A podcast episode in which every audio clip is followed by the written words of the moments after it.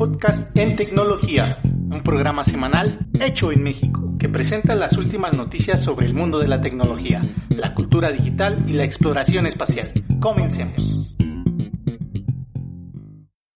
Esta semana en tecnología vamos a comenzar con Facebook, ya que hay varias noticias sobre sus aplicaciones, sus proyectos y su situación en general. Así que vamos.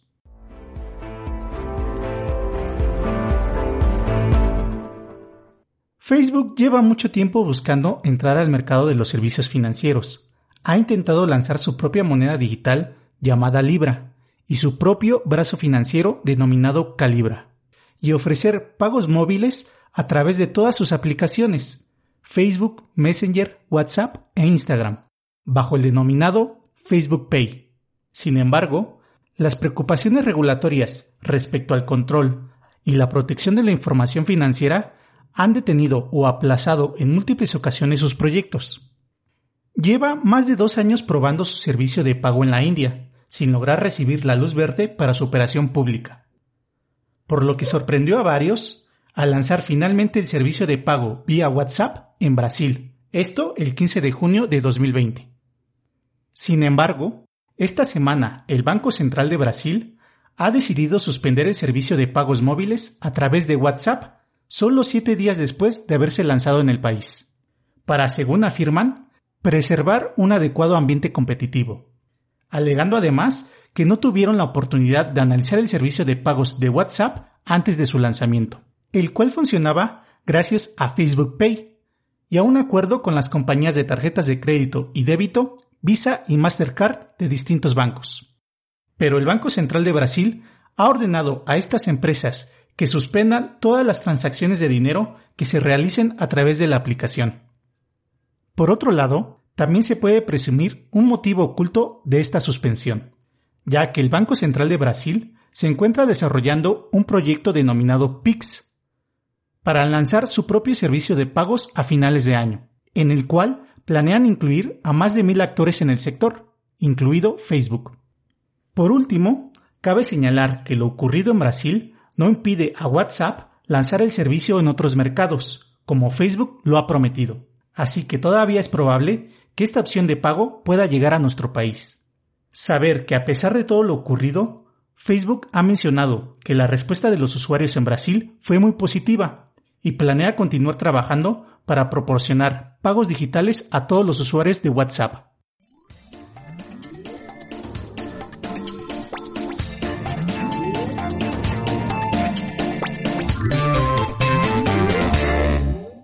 En este mismo sentido, Instagram ha anunciado una serie de cambios de acceso a las funciones de comprar en Instagram a partir del 9 de julio de 2020, para permitir que influencers y pequeños creadores de contenido puedan vender productos en la aplicación.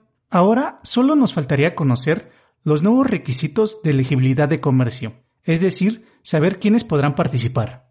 Sin embargo, tengan por seguro que uno de los requisitos será demostrar una presencia auténtica en la aplicación, es decir, contar con un número importante de seguidores.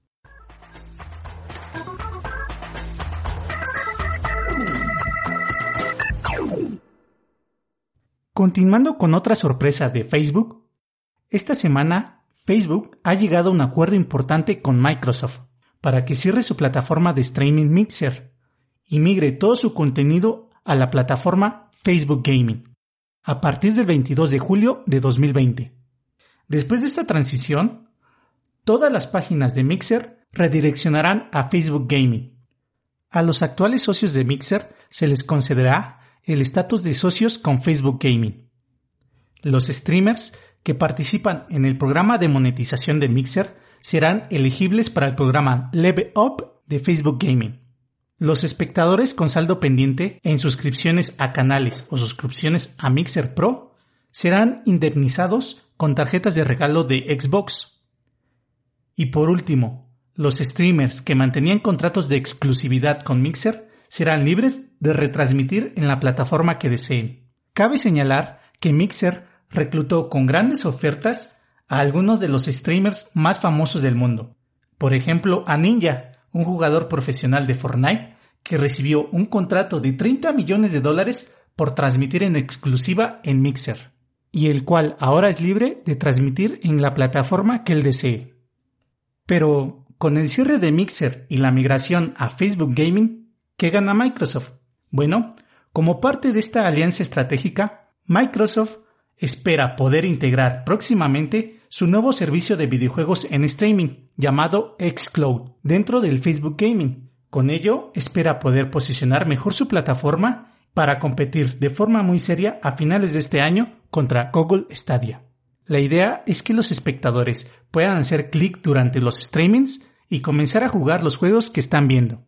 Además, cabe señalar que Mixer no logró la escala ni la audiencia necesaria para competir exitosamente con las alternativas como Twitch o YouTube. De modo que Microsoft ha sacrificado Mixer para que Xcloud tenga una exposición mayor cuando sea lanzado.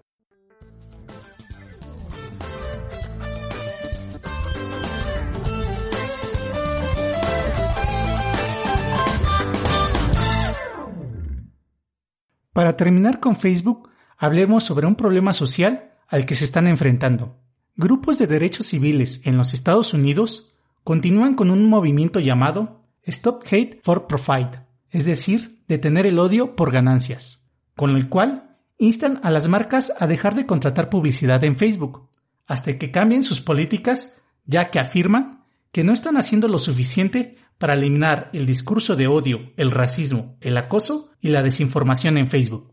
Esta semana se han sumado a esta campaña algunas compañías muy populares, como The Coca-Cola Company, Verizon y Starbucks, y en la cual también están otras marcas como The North Face, Honda y Unilever. A este respecto, Mark Zuckerberg ya ha anunciado algunos cambios en la red social, como las nuevas políticas para ofrecer información autorizada sobre la votación, los cuales comentamos en la semana pasada, y dijo que ampliarán las políticas de la plataforma para proteger del discurso de odio a los inmigrantes, refugiados y solicitantes de asilo. Sin embargo, luce bastante difícil que este boicot contra Facebook termine pronto.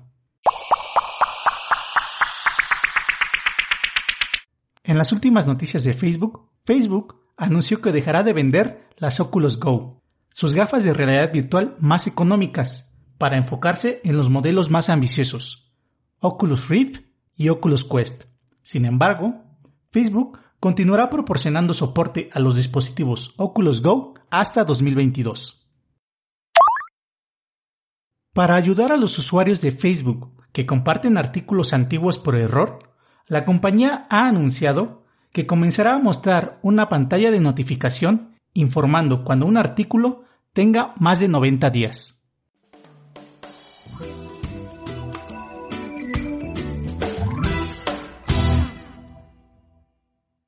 Ahora pasemos a Google con varias noticias rápidas sobre sus servicios. Google ha comunicado que pretende pagar a los medios de comunicación para que los usuarios puedan leer contenidos de pago de forma gratuita. Por el momento, Google indica que ha llegado a acuerdos con los medios locales y nacionales de Alemania, Australia y Brasil. Con ello, según afirman, también se ayudará a los medios para que consigan expandir su audiencia. Google ha hecho de forma oficial la nueva versión de Google Fotos, que llegaría a iOS y Android a partir de esta semana, la cual contará con un diseño renovado, incluido el logotipo, y varias novedades, como una nueva vista de mapa para ubicar de manera más precisa dónde fueron tomadas nuestras fotografías.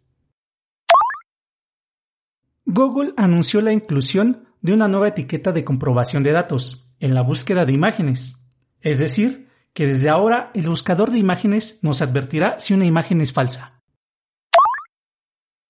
Hasta ahora, los usuarios podemos borrar manualmente los datos de navegación por Internet, como los historiales de ubicaciones, las actividades web o de aplicaciones. Sin embargo, ahora Google ha indicado que van a borrar automáticamente algunos de estos datos a fin de mejorar la privacidad. Así que los usuarios que ya tengan una cuenta de Google recibirán información próximamente para elegir la regularidad con la que desean que se realice esta tarea. Google ha anunciado que muy pronto la voz de Google Maps en español, que nos ofrece las indicaciones sonoras, será mucho más natural y humana. No dijeron cuándo sucederá este cambio, pero sí mostraron un ejemplo de la diferencia de voz, de cómo suena ahora y de cómo sonará después, la cual escucharán a continuación. Dentro de 500 metros, en la rotonda, toma la segunda salida en dirección C37Z. Dentro de 500 metros, en la rotonda, toma la segunda salida en dirección C37Z. Por último, a YouTube no le ha quedado otro remedio que subirse al tren del fenómeno TikTok. Así que ha comenzado a probar una función de grabación de videos de 15 segundos de duración, imitando el funcionamiento de TikTok. Cabe señalar que por ahora es una función experimental, de modo que solo algunos usuarios de Android, así como de iOS, tienen acceso a esta opción para crear un video, permitiendo enlazar tomas de segmentos y completar así esos 15 segundos. También por el momento, esta función no incluye ningún tipo de elemento adicional, como filtros de efectos y realidad aumentada, los cuales también son la clave del éxito de TikTok.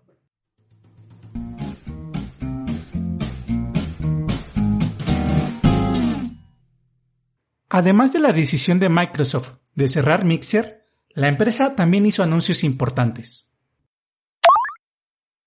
Este 26 de junio de 2020, Microsoft anunció que cerrará más de 100 tiendas físicas en todo el mundo, con excepción de algunas tiendas en Londres, Nueva York, Sydney y Redmond, las cuales seguirán abiertas, pero se convertirán en centros de experiencia, en donde los usuarios podrán conocer los productos de la empresa, pero no comprarlos. De acuerdo a algunas fuentes, Microsoft tenía planeado cerrar sus tiendas en el 2021, pero el coronavirus adelantó sus planes. El cierre de las tiendas físicas se debe a una transición hacia las tiendas en línea, a través de su sitio oficial así como de Xbox y Windows, con las cuales atiende a 1.2 millones de personas al mes, procedentes de 190 países diferentes. Esta decisión, según ha informado la compañía, le supone un gasto de 450 millones de dólares, y también aclaró que no habrá despidos por este motivo, ya que sus empleados continuarán atendiendo a los clientes desde las instalaciones de Microsoft o vía remota en tareas comerciales y de soporte. Microsoft ha anunciado que su antivirus Microsoft Defender ahora también está disponible en su primera versión pública para equipos Linux y en su versión preview para Android. Según la compañía, Microsoft Defender para Android funcionará como un antivirus tradicional, pero está enfocado a internos empresariales permitiendo bloquear el dispositivo fuera de la red empresarial o de aplicaciones que no sean permitidas por la misma. Una supuesta filtración de Microsoft confirma que la compañía está trabajando en Lockhart, del cual se espera surja la Xbox Series S, una consola de próxima generación más barata que la Xbox Series X.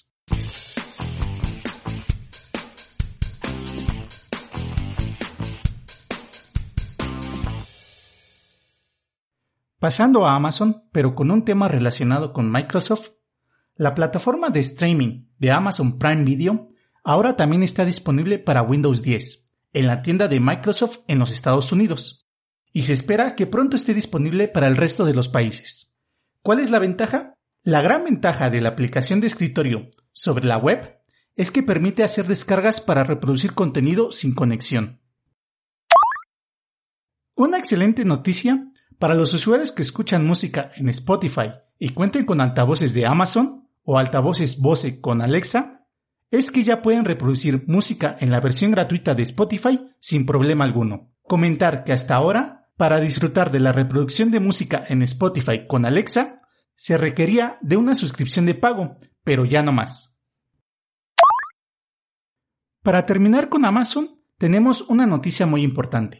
Amazon ha ingresado al negocio de los autos autónomos con una cuantiosa inversión. La empresa de Jeff Bezos ha acordado pagar un billón de dólares por la compra de SOX, una de las empresas pioneras en el desarrollo de tecnología para vehículos autónomos. SOX cuenta con una nómina cercana al millar de empleados y está actualmente trabajando en el desarrollo de un vehículo autónomo para transportar pasajeros en áreas urbanas. el cual estaría este año en fase de pruebas. No es la primera vez que Amazon invierte en este tipo de tecnología. En el 2019 aportó 530 millones de dólares a la startup Aurora en el marco de una ronda de financiamiento. Por el momento, se desconoce cuáles son los planes de Amazon, pero tras esta adquisición se une a Apple, otra de las grandes empresas que lleva años trabajando de manera activa en el desarrollo de autos autónomos.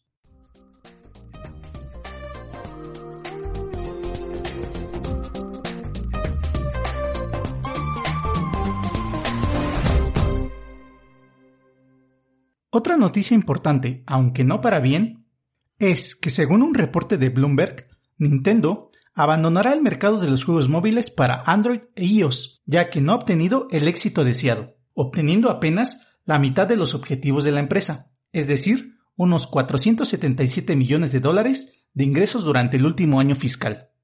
En cierto sentido, el enorme éxito de Nintendo en las consolas reduce la presión de destinar recursos hacia móviles.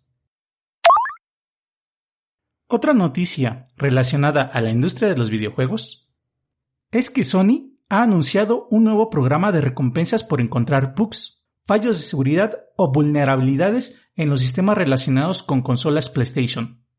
Los hackers o expertos de seguridad informática que encuentren y reporten un fallo podrán recibir hasta 50 mil dólares como recompensa.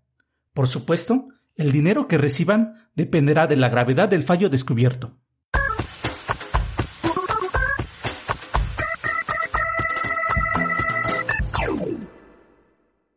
Hablando ahora de tecnología espacial, todos conocemos el sistema de navegación satelital GPS. Sin embargo, existen otros proyectos similares, como el Galileo de Europa y el GLONASS ruso, y ahora también el Beidou de China, que tras 44 lanzamientos de satélites realizados desde la década de 1990, por fin, esta semana completó su infraestructura de cobertura global. El nombre de Beidou es como se le denomina en China a la constelación de la Osa Mayor y contempla una red con 55 satélites operativos, superando en cantidad a los satélites de GLONASS, Galileo y el mismo GPS. Con este paso, a nivel estratégico, China logra una mayor autonomía de la infraestructura de otras naciones, y a nivel técnico, la solución de China no difiere tanto del GPS pero ofrece un mejor rendimiento en su zona de mayor cobertura, la región Asia-Pacífico, ofreciendo un margen de precisión de tan solo 10 centímetros, es decir, mejor o menor a los 30 centímetros garantizados por el GPS.